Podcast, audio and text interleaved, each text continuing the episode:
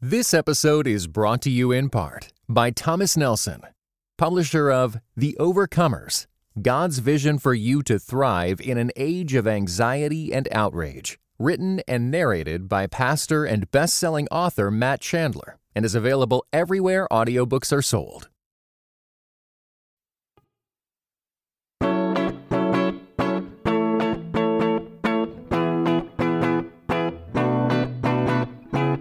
You're listening to Seeing and Believing, a film and television podcast that searches for the sacred on screen. I'm Kevin McLenithan. And I'm Sarah Welch Larson. And Kevin, I hope you're spoiling and ready for a fight. I mean, it is the war episode, but I think taking a page out of Dr. Strangelove's textbook, I don't know if I'm really ready for there to be fighting in the war room. At least, definitely not in the recording studio, but there will be fighting on screen.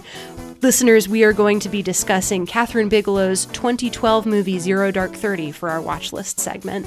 We're also going to be talking about the slightly more crowd pleasing The Woman King, Gina Prince Bythewood's historical epic about West African nations fighting in the early 1800s. And maybe, if we're lucky, there might be a little bit of verbal fisticuffs happening here on episode 351 of Seeing and Believing.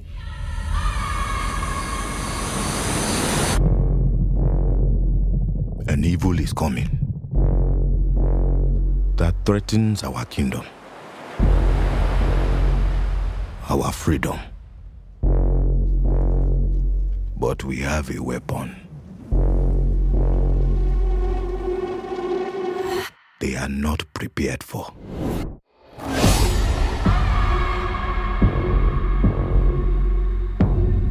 My king, the Europeans wish to conquer us. They will not stop until the whole of Africa is theirs. We must fight back for our people. Nanisca, you are asking me to take them to war. Some things are worth fighting for. Yes, we're here on episode 351 of Seeing and Believing. This is, uh, I think, the first episode where we've had uh, both movies be war movies of, of one variety or Mm-hmm. another. Which I know uh, you're you're not the biggest fan of war movies. Are you going to be okay in this? Is there going to be uh, some large scale conflict happening here in the recording studio? Hopefully, not in the recording studio, definitely on the screen, but we'll see how that pans out. Okay, well, we'll we'll try to keep things uh, relatively pacifistic uh, for this week's episode. We are going to be talking about Zero Dark Thirty, uh, the controversial 2012 film about the hunting of Osama bin Laden in the watch list segment.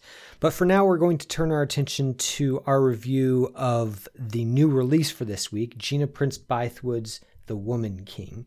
This is set in West Africa in the early 1800s. It's adapting the historical events surrounding the conflict between the Kingdom of Dahomey and the Oyo Empire. The Oyo Empire obtains its vast resources by capturing the people of the smaller kingdoms under its thumb and selling them into the Atlantic slave trade, while Dahomey is forced to pay tribute every year in order to stave off a war. However, Dahomey has a secret weapon, the Agojie, a fierce unit of warriors who are entirely female and are led by the grim Nanisca. Played by the great Viola Davis, the film follows a younger recruit as she joins the Agojie and takes part in the long odds struggle to overthrow the Oyo and halt the cycle in which warring factions of Africans help interlopers from Europe and the Americas enslave Africans. So there's a lot going on in this in this film, uh, but at its heart, it's a relatively straightforward, full-throated, full-blooded Hollywood war history picture. So maybe that's a good place for us to start as we get into our conversation here, Sarah. Uh, how did this film work for you as one in a long tradition of historically based films that center on uh, warfare and and conflict?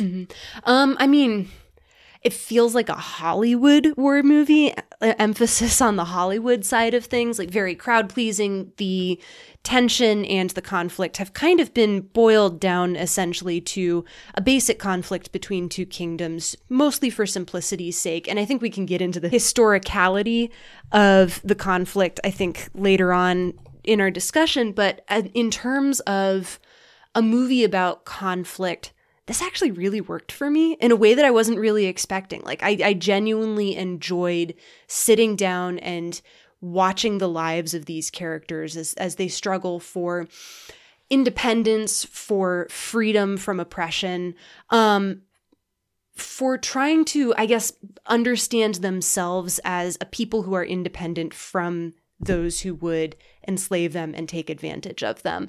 So, Winton feeling a little bit, um, maybe the right word is apprehensive, just because I am a little bit not anti-war movies, but they're not my favorite genre.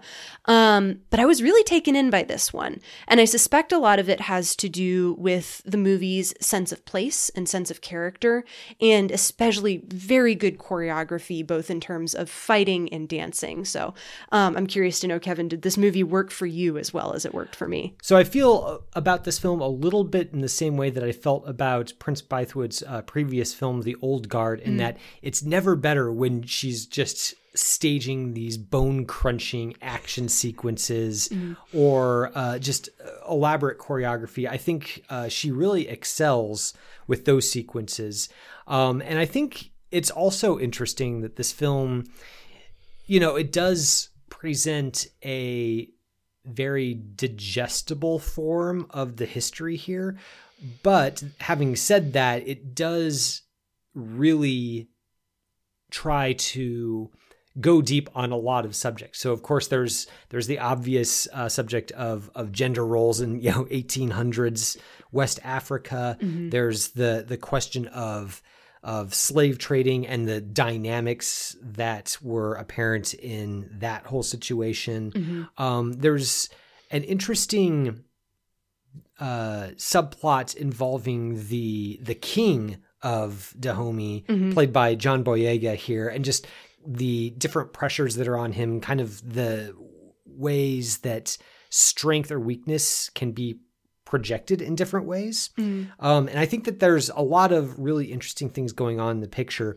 I I think in the end, I'm a little bit cooler on it than you you are, mostly because I think it, it eventually bites off a little bit more that, than it can chew. It's got a lot going on in the movie, mm-hmm. but I don't think that it really enables itself to treat any of those mini subjects with the kind of depth that I would find satisfying about it. Mm. Um, I so I appreciated the attempt, and it's very ambitious, and the I think the action sequences are maybe where it shines brightest. And my only complaint there is I don't really, there, there's not enough of them. I think there's maybe three big action set pieces in the film, maybe four. Um, and for a film that really seems to be set on spending a lot of time with these women and really letting us kind of luxuriate in the sight of uh, an an all woman warrior corps mm-hmm. doing their work. I, I would have liked to have seen more of that. Um, or at least if it wasn't going to go in that direction, to maybe spend a little bit more uh, thought and consideration on the on the non action oriented elements of the film. And I just the it never really coheres, I guess, in the end for me. That's funny because I think that it did cohere not just in the action sequences, but in the sequences that focus solely on the Agojie. Um, it didn't work for me quite so well when it, the movie branches out and goes exploring in a little bit further territory. So I would have liked a little bit more of the palace intrigue that we get here because you do get some very surface level palace intrigue with the king's wives plotting against Nanisca, the leader of the Agojie, and a lot of that was conveyed just with a couple of lines and somebody walking off in a huff down down a hallway somewhere um, where i would have appreciated a little bit more plotting and scheming and, and palace intrigue. But I think that the movie kind of counterbalances that by giving you a really good sense of who the Agojie are and how they come to care about each other and how those bonds of camaraderie are formed. And I think part of the reason why the action sequences worked so well for me was because I knew who all of these women were to begin with, and I knew how they felt about each other as well. Um, And that leads to some pretty interesting tensions in between different characters. So at one point, Nanisca tells one of her soldiers, You need to go and save your own life. Like, if you stop, then you are dead, and a dead soldier can't serve your kingdom. And we understand why it would be a temptation to break that line and to go back and, and to rescue a fallen comrade because these characters really do care so much about each other. And you actually get to feel the consequences of those decisions on the battlefield. They may be split second, they may be something that they try to train out of you so that you can be the most effective warrior that you can be. But in the end, if you have that strong relational bond with somebody else, you're going to go back for them. And I think the movie does a good job of sort of pressing on that relational um, tension and those bonds in between those characters. So I I mean, I do think that the film does do a good job of prodding at a lot of the tensions inherent in this situation. So of course there's there's the tension inherent in Africans helping uh, Europeans and Americans uh, enslave Africans. There's the tension that you brought up about th- where the the Agojie are explicitly positioned as a sisterhood. Um, so the bond is very strong, and yet uh, Nanisca uh, commands them in a very very pragmatic very grim sort of you take care of yourself first. Like that's and it's the, the bonds of sisterhood as the way she puts it forward is more just it's it makes them a stronger fighting force not because there's any sort of sentimentality attached to it. Um, the the tension even in the in the film's title the woman king where they are engaged uh, primarily in combat against uh, all male fighting forces. And uh, the ways in which that engaging in in what is it conventionally masculine uh, pursuit um, both dovetails with their femininity and sometimes cuts against the grain of their femininity. And that's kind of an interesting tension that, again, I don't know that the film really explores that in a depth where I feel like I came away from this feeling fully engaged by it, but I really liked all of those elements kind of being held in tension through most of the picture. Mm-hmm. And I think the resolution that it arrives at, at on at first glance, I was wondering if it was a little bit simplistic, but the more I sat with that ending where Nanisca uh, kind of is forced to reconcile certain elements of her own femininity with her status as the leader of this elite fighting group. I, I I thought that it reached kind of a an interesting note of complexity that I found compelling, even if I didn't think it was wholly successful. hmm Yeah, that makes sense. And I'm actually kind of glad that the movie doesn't really comment on the femininity of these warriors any more than it needs to. Like, you get a little bit in dialogue about how these are women who have pledged themselves they're never going to have children, they're never going to marry, they're just going to fight.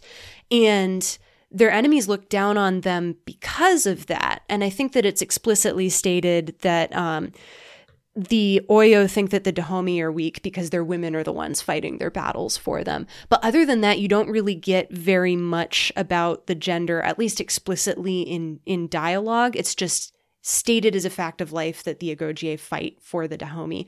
And I kind of loved that honestly because it it it didn't feel like the typical Hollywood action. All of these are you know strong female characters who are just going to kick things and fight things, and and they're not going to.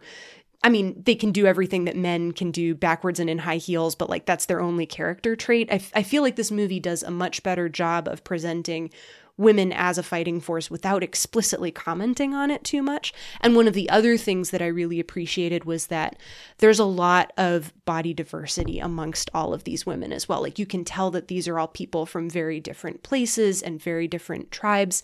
And there's no commentary on that at all. They're all just as capable of fighting, regardless of their size or their height or anything else. Like they have all proven themselves to be the best. And so they don't need to prove that to the audience as well because they've already been able to do that, if that makes sense. Yeah, it it's interesting and and compelling also that I mean, like you said, that this isn't the sort of movie that feels like it needs to constantly congratulate the audience on rooting for the women. Mm-hmm. you know, like it, it's not like, oh, these women are doing a, you know, doing the, like you said, kind of doing everything the men are doing, but backwards and high heels. And isn't that great? And don't you feel great for rooting for them? It's very, um, like it's very matter of fact about it.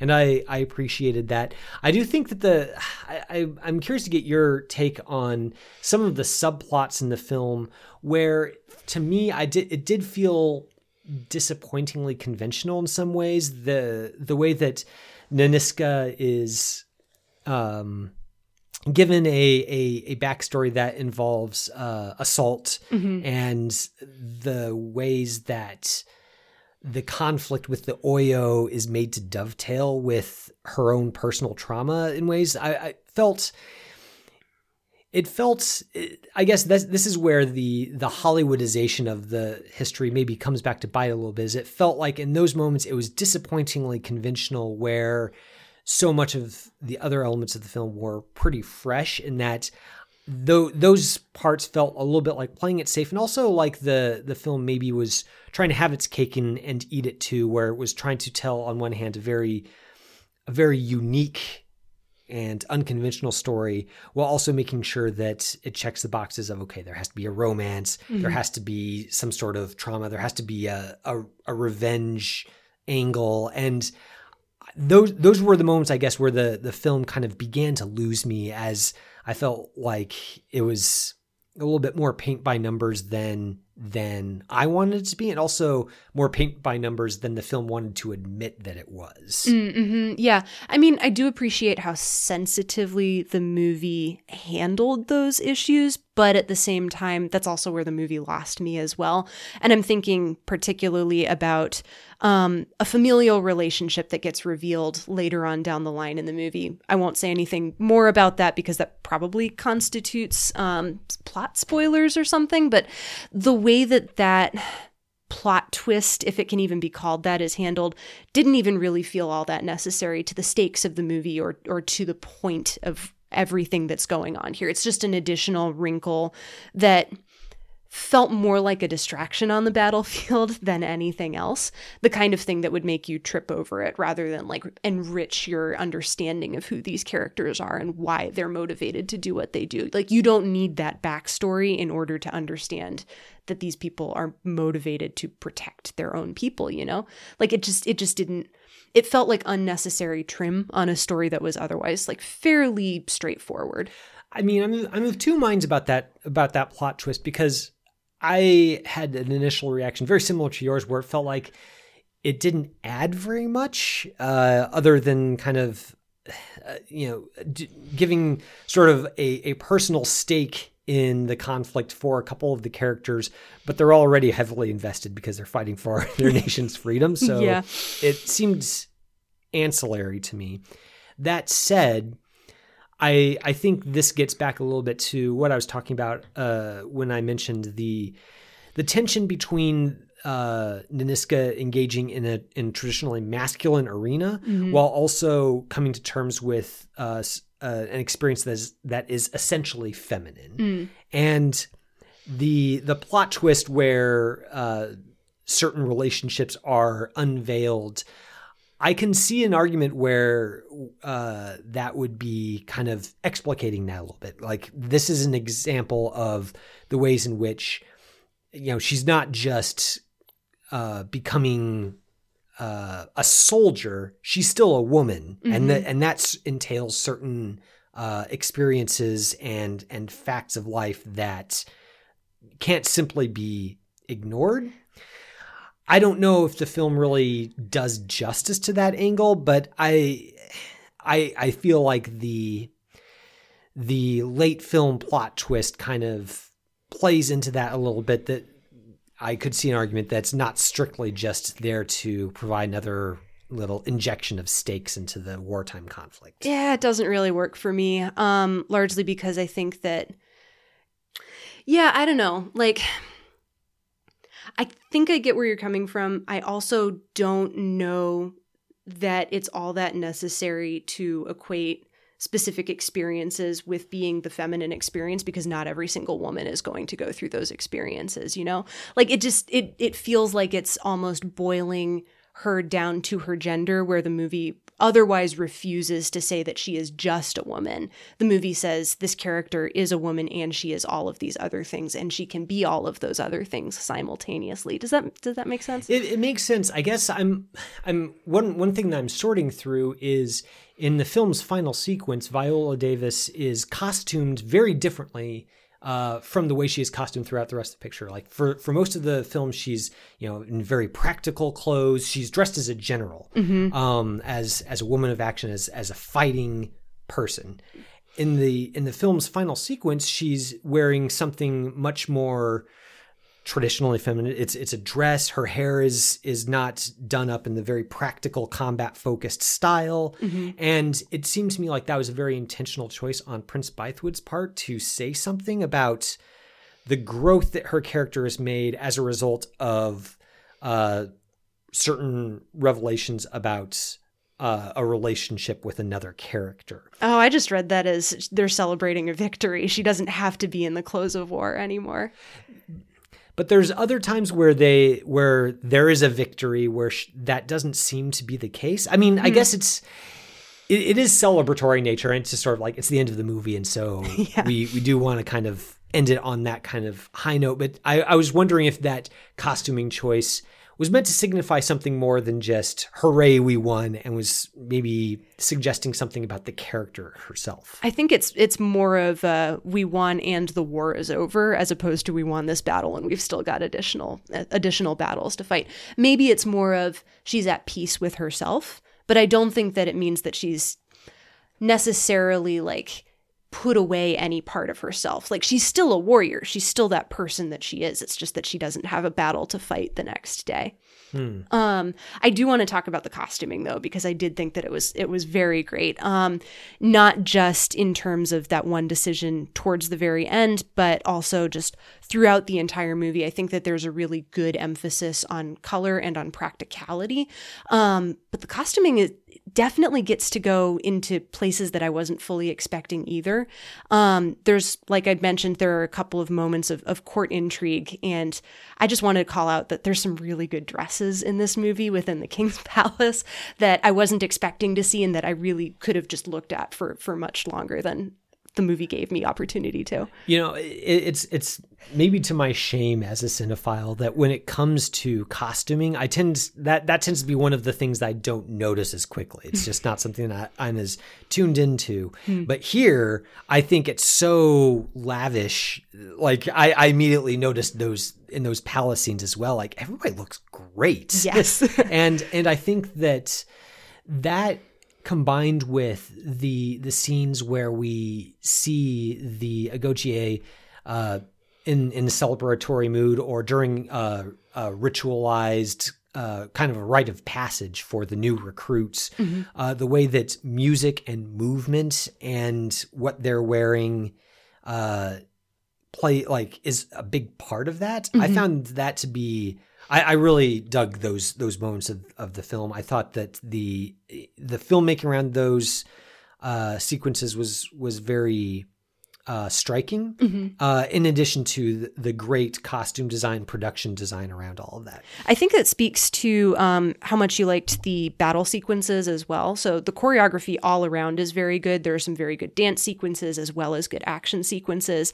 Um, Janelle Stevens uh, choreographed this movie. She is also Viola Davis's stunt double, so she was intrinsically involved with quite a lot of the development of this film. And I think that um, I don't know a ton about how these sequences were developed, but clearly she and Prince Bythewood are are on the same page here, and they're very good at understanding like how the human body can move both in action and then also in joy. Like there's a lot of really good joyful dance sequences in here as well. Um, and the way that the body is framed doesn't feel objectifying in any way at all. And that's one of the things that i really really loved about this being an action movie specifically about women is that's unfortunately still extremely rare. And it felt really good to be able to watch a movie that took its characters seriously not just as oh here's a woman like congratulate us for including a woman in our action sequence, but here's a movie that is populated by women and by women of color who are all good, capable people first. And you know, like it, I just I thought that was so refreshing that I was willing to forgive the movie. Like it's it's a handful of flaws I think with the script because it gets the action and it gets that physicality just so well. We we've talked a lot about Viola Davis, obviously, but I, I kind of want to uh, go move on to some of the other members of the cast. We've got some some really strong supporting performers, or at least I, I thought they were pretty strong. Thuso Mbedu is uh, the the new recruit who who joins up, and she's kind of the the the audience surrogate character as well. She she is new to this world, and so through her, the audience also learns about the Agojie's customs, uh, the the different uh, dynamics that are played both interpersonal and political. Um, and I think that she does a, a strong job. I haven't seen her kind of her breakout performance in the Amazon series. Uh, that's an adaptation of the Underground Railroad. Um, but I was pretty impressed with her work here. I also really liked uh, Lashana Lynch as Izogie, as kind of the, the lieutenant and the the the analog to a drill sergeant for Yes. the film, the the person training. I thought that um, she also gave a performance that was also a nice change of pace from the the very kind of grim, uh, you know, you must you must fight or you will die kind of attitude that that energy that Viola Davis brings to Nanisca. Lashana Lynch plays Izogie just uh, with this strain of humor that I thought was was very engaging and was again kind of a nice counterbalance to the much more serious minded stuff going on elsewhere. Yeah, yeah. I I was going to call her out as well. Um a lot of like she says some pretty grim stuff but with a smile on her face which I appreciated. And then she also carries along a lot of that physicality as well so much so that when her character has to fight with an injury like you still believe that she's very much in pain and that she's able to hide that injury from the enemy soldiers that they're facing off against.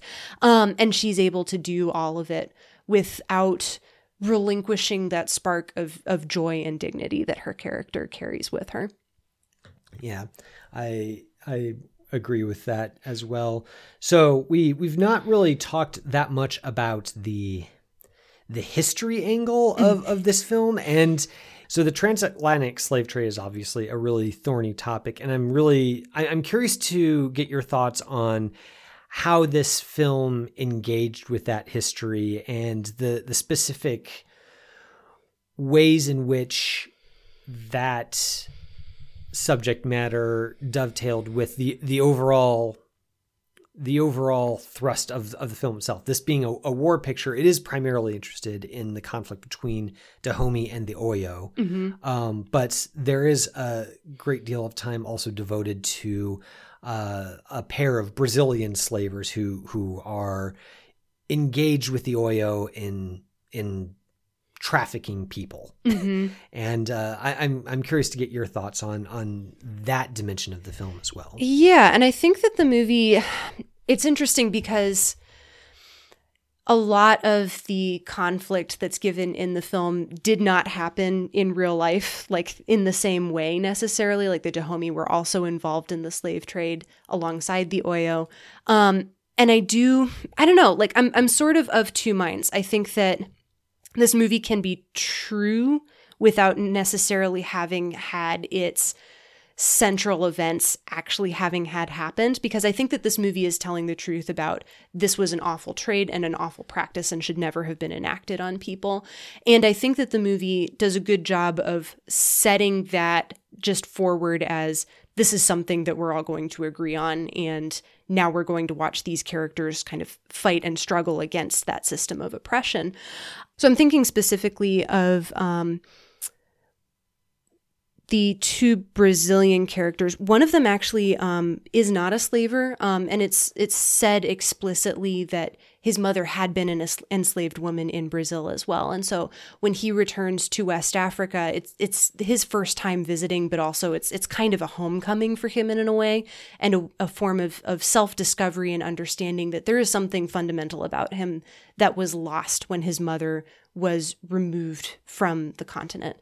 Um, I kind of wish that the movie had been willing to dig a little bit more deeply into that central conflict because there's really not a ton of internal conflict with this character. There's not too much conflict between him and his friend who is is definitely presented as this is a guy who is going to buy people and enslave them and and put them to to um terrible use. And so like I don't I don't know. I I feel like there's some interesting threads in this movie and i think that the movie ultimately is very focused on on coming down on this is a bad practice and it should have been stopped and so our, our heroes are going to be the people who are going to fight that practice. And i think in and of itself that kind of works for me as a form of truth telling even though like the historicality of it is is completely off the table um but i'm curious to know what you think about that I mean, this this is kind of one of the places where I, I think that I, I go back to, to my initial criticism where it's compellingly sketched out. I don't think it's satisfyingly followed through on. Um, and I think part of that is is just down to the way that the the slavers are used within the narrative. Mainly the the um the biracial uh member of the pair, the one who isn't a slaver, whose mother was originally uh, an enslaved person who was brought over to Brazil. He the way he's used within the narrative is mostly as beefcake. like, he's the love interest for uh, Thuso Mbedu's Nawi, uh, and he kind of gets some small moments where he he talks about kind of you know this is the place the the region from which his mother was taken so in a way it's a homecoming for him but it's primary like the the plotline with the slavers I don't think is really explored in enough depth to really make the audience feel the horror of of what is happening here. I mean, we, we see, of course, people who are who are caged up and imprisoned. We get some some shots of the uh, people who are uh, crewing the slave ships, kind of making merry in this port town and being disgusting.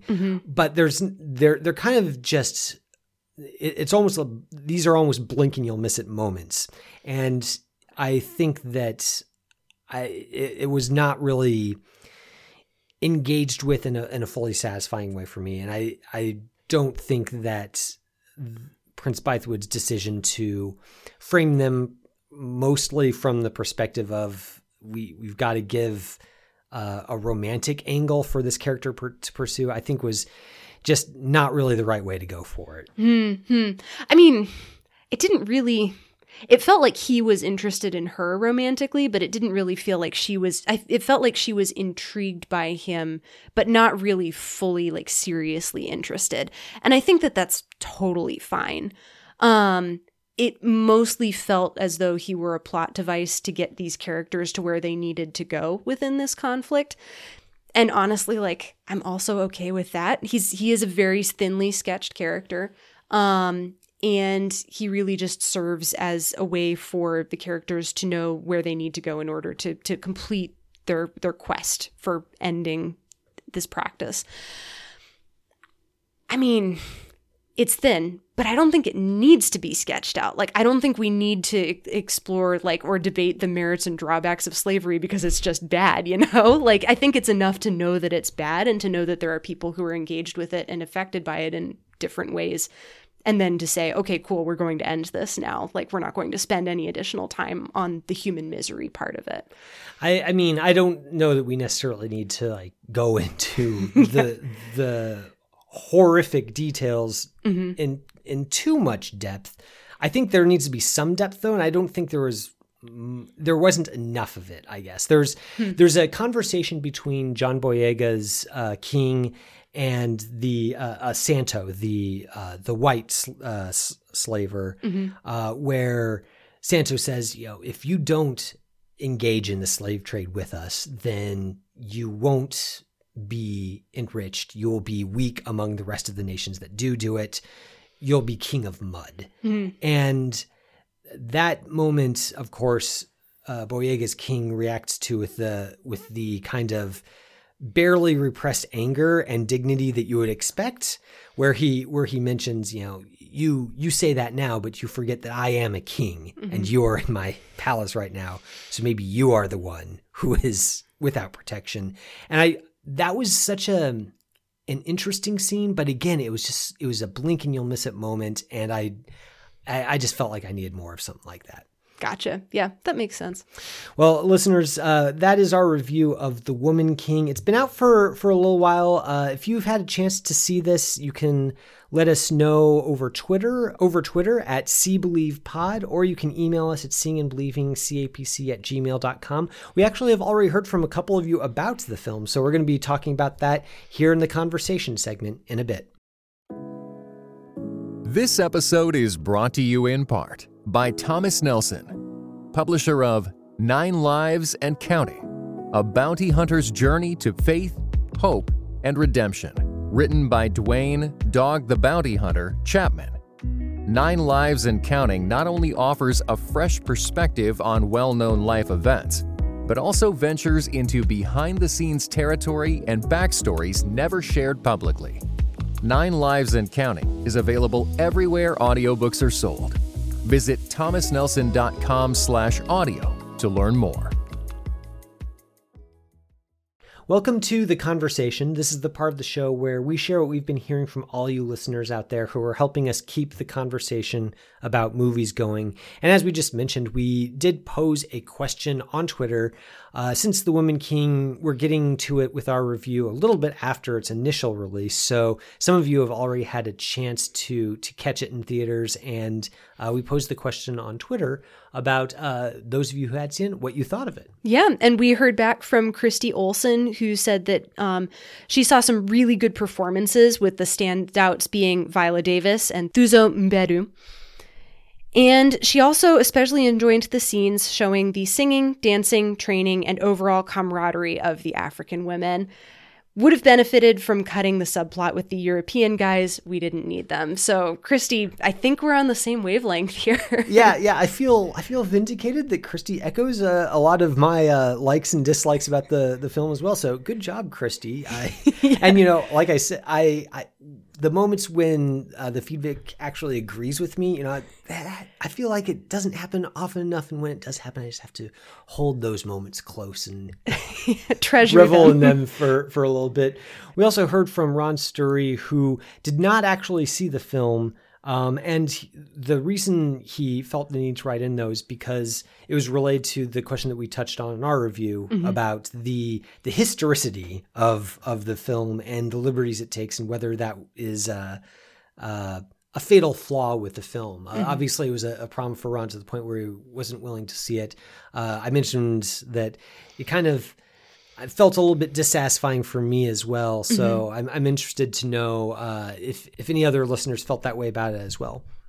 Yeah, um, I'd be curious to know if you saw it and you felt as though that was a mark against the movie's favor as well. Um, and I would also be curious to know, like, if that didn't even matter, like if that registered at all. One of these is one of these days we're going to have to do a special uh, episode where we talk about biopics and movies based on history and just how much uh, we are willing to tolerate in the terms of creative artistic liberties in those situations because I think that's a fascinating topic and I'm not sure that I have a fully consistent view outlook on it yet. I know that I tolerate it at some points and I tolerate it at other points. And that's something that I would really like to sort through on the air sometime. I think we may be able to get a little bit of a chance at doing that in the second half of this episode as well, because we're going to be talking about another movie that is based ostensibly on on a lot of real life events as well. So maybe we won't get into the full philosophical discussion about whether or not biopics need to be true down to the absolute minute of somebody's life, but I think we might get a little bit closer here. Well, that's as good a segue as any. That's going to be coming up here in the next segment we talk about the based on true story of Zero Dark 30. When you need mealtime inspiration, it's worth shopping Kroger, where you'll find over 30,000 mouthwatering choices that excite your inner foodie. And no matter what tasty choice you make, you'll enjoy our everyday low prices, plus extra ways to save, like digital coupons worth over $600 each week. You can also save up to $1 off per gallon at the pump with fuel points. More savings and more inspiring flavors make shopping Kroger worth it every time. Kroger, fresh for everyone. Fuel restrictions apply.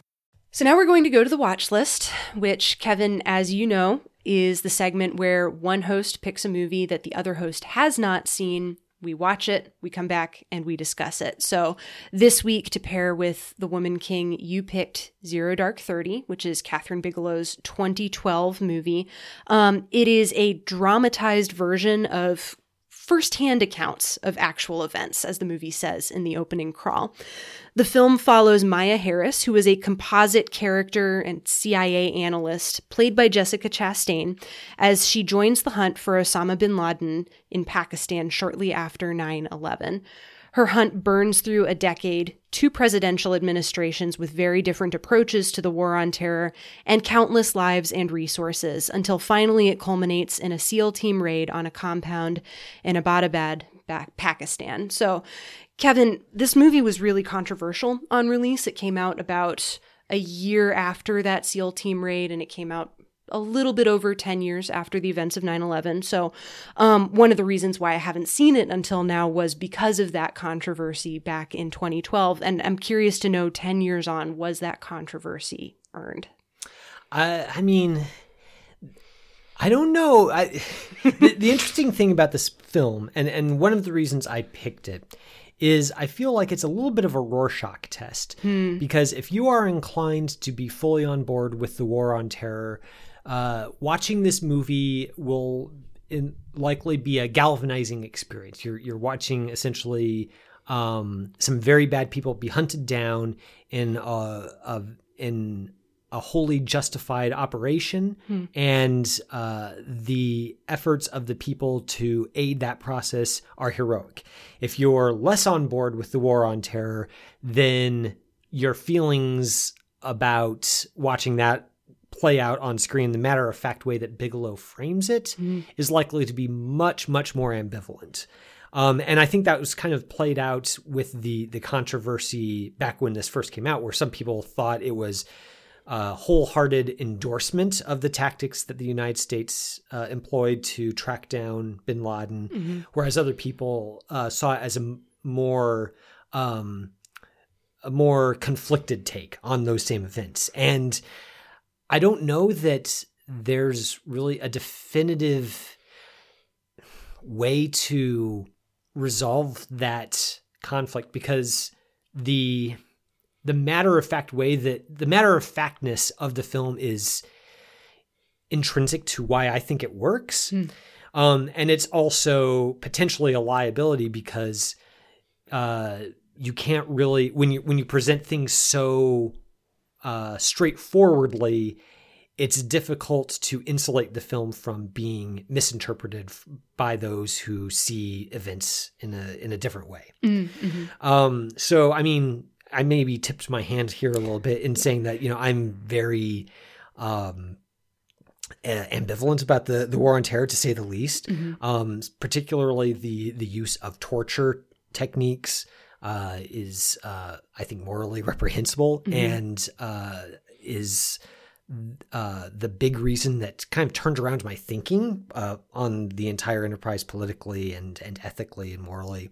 Um, so when I watched this film, I see it very much as uh, kind of a an embodiment of that um, that adage by by Nietzsche. You know that those who contend with monsters need to take care that they don't become monsters themselves. Paraphrasing, of course. Um, and I think that this is a really great, um, really excellent portrayal of that kind of dictum in action as we see uh, Jessica Chastain's Maya start out being kind of sickened by the uh, the torture that she witnesses in the film's uh, opening sequence to the very end where she is uh, successfully prosecuted her mission unto the bitter end and then has to live with what she's done for the rest of her life. And I think that's a very sobering picture. Um, but I'm really interested to get your take on it as well because, like you mentioned, it's a very controversial film. There's many different ways of reading it, and the way I read it isn't necessarily the way that lots of people will. So, what are, what are your thoughts? Yeah, this was a really tough watch for me. Um, and uh, I, I suppose I'll tip my hand a little bit as well. I have family members who are in the military, so the war on terror feels very personal to me as well, um, which makes my feelings about a lot of this very complicated. Like you, I have come down on the side of I, I think torture is utterly reprehensible. That is not something that I think we should ever do. Um, and I, I'm kind of baffled by the fact that that's kind of feels like a controversial thing to say in some in some circles. So, um, but I think that this movie, like like you said, it really does feel like a Rorschach test, and I think it speaks to my own complicated feelings about the conflict. Um, in that I had a really hard time getting a bead on what Kathryn Bigelow was doing at first. And I think I was starting to get onto her wavelength towards the end of that opening scene, where I felt like I could f- sort of understand where Maya stood in relation to all of this. So um, she's left alone in the room with the prisoner near the end of this scene very difficult scene to watch and he starts asking her for help. And she says you can help yourself by telling the truth. And for me that felt almost like an event horizon where she's taken on this job and she's decided that she's going to see it through regardless of the consequences on, on the person who's in front of her. And then so at that point I, th- I thought i had a good feel of what this movie was doing and then i almost felt like i was going a little bit back and forth throughout the course of the movie depending on which scene we're watching, what we're seeing Maya do um, in order to be able to achieve her goals. And she feels very slippery. And because she feels very slippery, she also feels very human and very real to me in a way where I couldn't fully vilify her, but I also couldn't fully condone all of her actions either. And so I think I was left like trying to grapple with the fact that this person could do some pretty unethical and unjustifiable things in pursuit of her goal. And then also understand that she is up against um, a force that, I mean, carried out terrorist attacks and, and trying to square that. It almost like, it felt like trying to square a circle, you know, where there is this ongoing fight and I don't think that all of the tactics are justified. And at the same time, like it's really difficult to understand well, what are we going to do? Are we going to just sit back and do nothing? I'm not entirely sure. And I think Maya knows what she's going to do, and that's going to be take action regardless of the consequences. And for me, I don't know what I would do in that situation. You know, it, it felt very uncomfortable for me to sit and to contemplate that and think through, well, I don't condone this, but also I'm I'm an American and my government condoned it. And so what am I supposed to do with this knowledge then? And I don't really know what to do with it besides sit with it. I, I think that's why this film's matter of factness works so well for me is that Bigelow doesn't give the audience an escape hatch where we can we, we can think like okay well you know we were we were all Americans uh, you know, this was carried out under the auspices of our elected officials. Um, what sort of responsibility, if any, do we bear for some of the abuses that happened essentially on our watch? Um, it, but if I watch this movie and I feel appropriately, uh, like it, it's it's condoning or it's condemning these things on our behalf, then maybe that gives us the escape hatch of sort of absolving ourselves in some small way. And Bigelow doesn't let us do that. She she's very straightforward about uh, both the the bad things that the CIA and the armed forces may have done in pursuing this goal.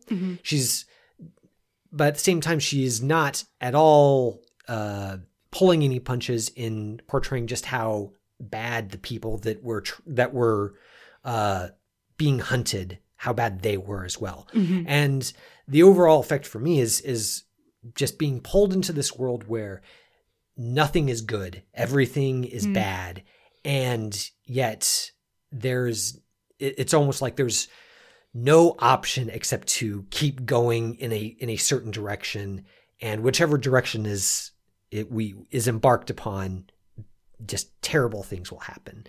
And in in a way, it feels very much like a war film in that way, and that's one of the reasons again why I picked it to pair with the Woman King is that's a war picture, and even though the war on terror, quote unquote, wasn't technically a war in the traditional sense, it carries a lot of the same moral uh, dimensions and difficulties that warfare presents in in that sometimes it is it might be justified to prosecute a war but once that line is crossed there there's no going back and bad things immoral things will happen on all sides and it's uh, something to be lamented and i i liked how clear-eyed this film is about that while not putting such a fine point on it that it allows the audience to sort of like say feel virtuous simply for engaging with it. Yeah, yeah. It's a lot.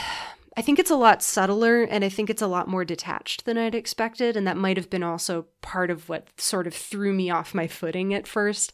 Um, I don't know, like weirdly all I also felt extremely engaged by a lot of the process and the spycraft that's happening in here as well. And I, I think that there were sequences where I was able to be sucked into the process in a way that allowed me to sort of forget what the end goal was for a lot of these characters at the same time. And I also feel very conflicted about that as well because some of it is there is the thrill of the chase and there is the thrill of I'm looking for someone and I have to use all of my available resources. And sometimes it's going to be just as simple as I'm going to pull over in a bazaar and wait for the guy who is doing circles in his car to come back around so that I can eventually find him again. Um I don't know, like it it it's a very smart movie not just about the what happened but also the how and the why and then the consequences that cascade down from the how and the why as well as just being able to watch smart people figure out a problem in sort of unconventional ways sometimes good sometimes a lot less good.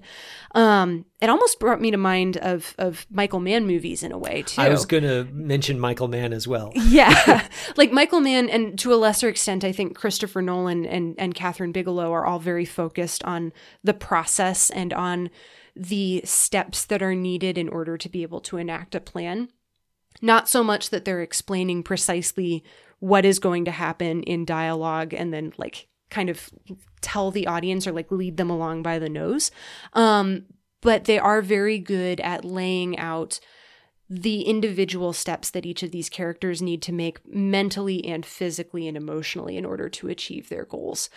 Um, that's one of the things that I love about Michael Mann movies. That's one of the things that I'm learning that I love about Kathryn Bigelow movies as well. I'll be curious to see because I'm not as familiar with her more recent work. I've seen more of her older movies. So Near Dark, Point Break, and I think Strange Days, so some of her lesser known stuff, aren't quite as focused on that process, but I think that they all of those movies carry this this level of technical proficiency that allows you to understand what's going on in her characters' heads and then understand the reasoning behind why her characters do what they do.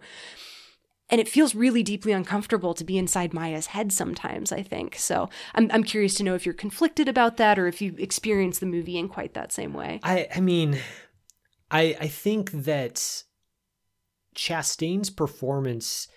I, I think she's so good in this film, and and it's, it, it's a performance that's not very showy. Like you said, it's very uh, it's very focused on the process. Uh, a lot of Chastain's scenes, she's just sort of asking. She she's interrogating somebody, just kind of asking them questions, not really betraying a lot of emotion outwardly um and in fact the entire film she's she's very good at um like projecting this very impassive exterior very like just the facts like i've got a job to do and that's kind of the crux of the film is this is just a job for her. She was she given an assignment and she's going to see that assignment all the way through to the end. And i think that's what makes the film's final shot so powerful is when hmm. the the job is completed then she dissolves into tears. Hmm. And then she's she allows herself to feel emotions that either she had repressed or that simply she didn't have the luxury of feeling. Hmm. And the ways that Bigelow uses that performance uh, to subtly maybe implicate the audience a little bit. Like you, you kind of are rooting for her in the same way that you're rooting for one of Michael Mann's criminals. You you want it's so satisfying to see somebody good at their job be good at their job that uh, we kind of want her to succeed even when she's uh, party to uh, torturous interrogations or where uh, she's just really uh, engaged in cloak and dagger stuff, emphasis on the dagger. Um, and I, I think that that's really productive, again, to exploit the, the tension between wanting to see this mission succeed because the people who perpetrate 9 11 are bad people, while also being very uncomfortable with the, the dark places that that eventually takes us. And I think that Bigelow tips her hand just enough that I, f- I feel like the film is not ambiguous. It's ambivalent. It's not ambiguous. Um, that early scene that you mentioned where we witness uh, an interrogation and torture, there's the the uh, the interrogator played by Jason Clarke is kind of doing this good cop bad cop routine, and he gives uh, some juice and a snack to the the person who he's been beating up for weeks maybe. And bigelow's camera captures a tear trickling out of the the prisoner's eye as he just drinks this bottle of orange juice. And i think that that's kind of a moment where you real you the the film is really clear about what it's up to it's it's saying like i'm going to be very matter of fact about this and i'm not going to make overt ploys for uh sentimentality or emotion but there are real human costs to what's going on here and i'm not going to let you escape from that I, I i don't know i just really appreciate that Yeah, yeah. I I really love that final shot because I think it does a good job at counting the cost of what it does to a human soul to pursue that end. Um, and I think the way that I've I've been thinking about this movie as I've been processing it is is not so much as a war movie, but more as a revenge movie. It, it starts off with actual audio from the 9 11 attacks. Um, and then throughout the film, um, every time you see a date on screen, you know that there's going to be another like large attack that's about to happen, or or a major attack in a way that hasn't been experienced before. The attack on the CIA, um, the London bus bombings in 2010, and in every single instance, I think it, it feels like there's this sort of retribution of you're pursuing us, so we're going to attack you. Well, you attacked us, so we're going to continue to pursue you. And it, it feels almost like the vise is starting to to tighten more and more over the course of the film. And it really feels as though for Maya, this entire pursuit is completely personal, even though she has never met any of the people that, that she is looking for. And I think it's kind of telling that she's sort of a composite character or like a, a fictionalized version based on a couple of real life people because it's not just personal for her, but I think in a way it, she's almost like a personification of the United States in its pursuit of Al Qaeda. And I think it's a really smart move in terms of storytelling to have her be that one person because we can identify with her as a viewer. And then we can also sort of understand the rage that's fueling her throughout the course of the movie. Like you mentioned that she allows herself to to feel emotion for the first time at the very end, but there is a moment where she has an outburst directly towards her boss where she yells at him to to give me the resources that I need so that I can do my job and she yells at him in front of his own superiors and that rage feels very much like I don't know, a lot of the sentiment that came out of of 9/11 in particular. Like I was quite young, but I do remember the United States pre and post 9/11, and I think that there was a, there was a lot of collective mourning, and I think that there was also a lot of collective rage at the same time. And that felt like that one scene felt like a very good distillation, even though it wasn't necessarily just about that. It was just about I need the resources I need in order to do my job. Does that make sense? I, I I think that's that makes perfect sense. I think it's a good distillation of again why this this film, I, I keep coming back to the metaphor. It just doesn't let you escape. You can't set aside the horrors that uh, these uh, the, the terrorists perpetrated.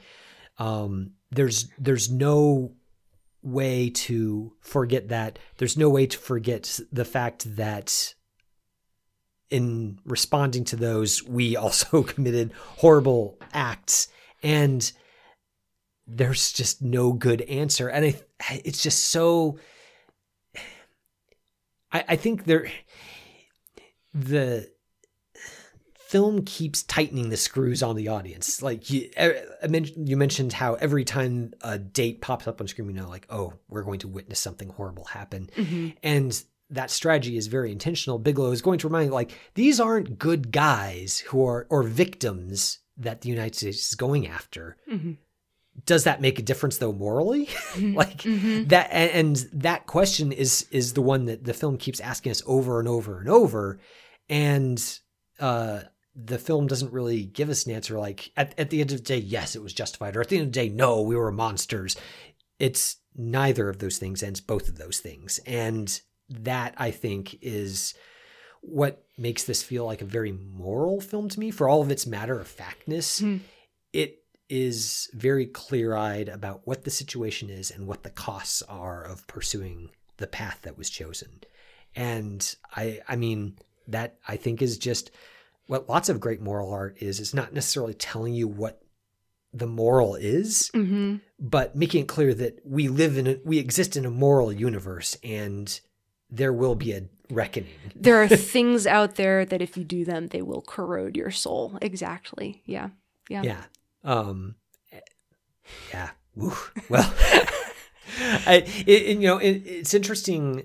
And talking about this now, I feel like this crystallizes some of my dissatisfaction maybe with with the Woman King. Isn't so much that there was anything wrong with the way it was portrayed, but it's just I never really got that kind of sense about that that kind of commentary on the slave trade or even this this warfare between these two nations. Hmm. It felt very Hollywoodized and sort of like we knew who to root for. We knew who the good guys were. Mm-hmm. And the good guys didn't never really did anything to make the audience feel uncomfortable. Mm. And in this film, to the extent that there even are good guys, it's all stuff that makes us uncomfortable. Yeah, the Woman King definitely feels more like a, a comfort of there's evil and there's a way to fight it. And if you do that, then things will be made right.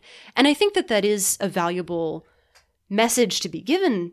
It, it's But- it, it is true that there is evil out there, Yeah. and it, there is a good side and a bad side. and Yeah. things will be put to right. hmm Um, I, I appreciate how Zero Dark Thirty maybe suggests that human beings are really bad about being that authority. Mm, yeah, that's a very good point.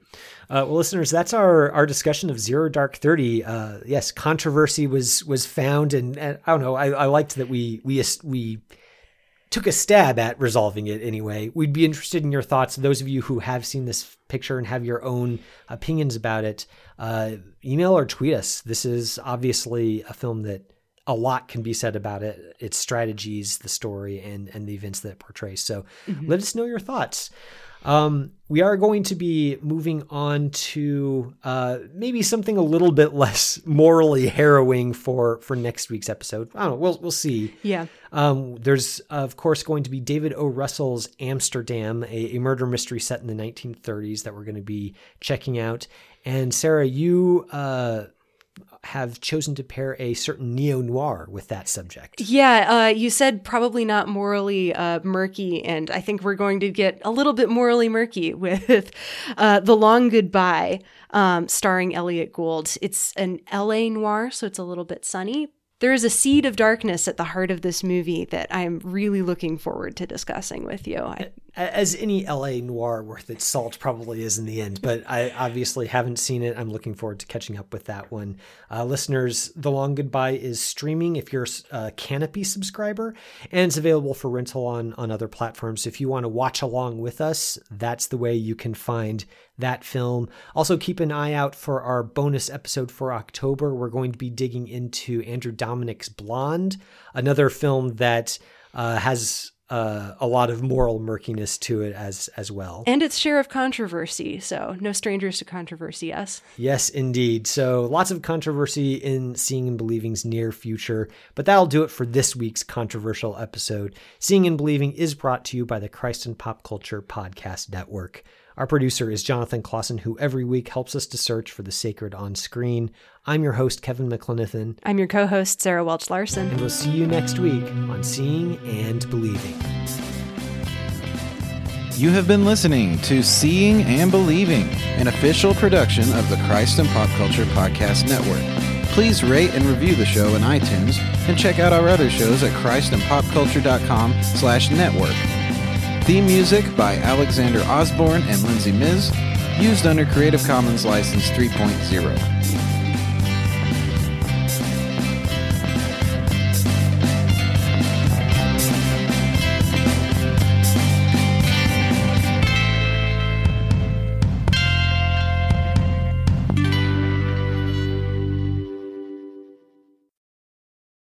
This episode was brought to you in part by the Areopagus Podcast, two clergy of different traditions, Father Andrew Stephen Damick and Michael Landsman, discuss encounters of historic Christianity with other religious traditions.